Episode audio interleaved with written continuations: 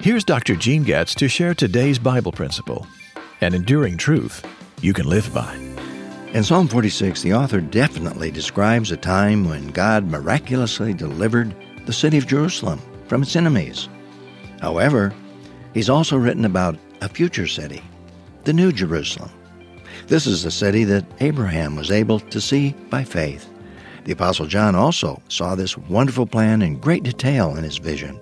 Listen. Then I saw a new heaven and a new earth.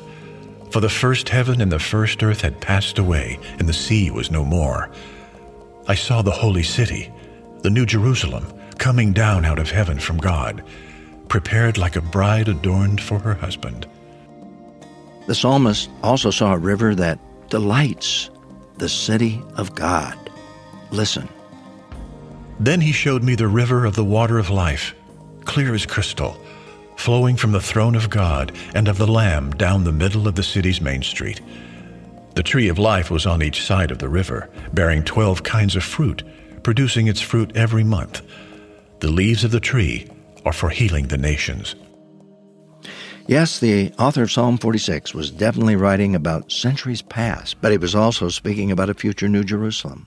So, as we live our lives in the here and now, let's remember this principle to live by. When we're engaged in difficult circumstances and struggles, we're to be reassured that someday we will dwell safely in a heavenly city that will never be destroyed.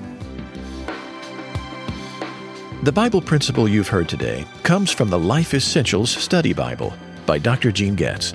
To find out how you can receive this Bible, go to BiblePrinciples.org. That's BiblePrinciples.org.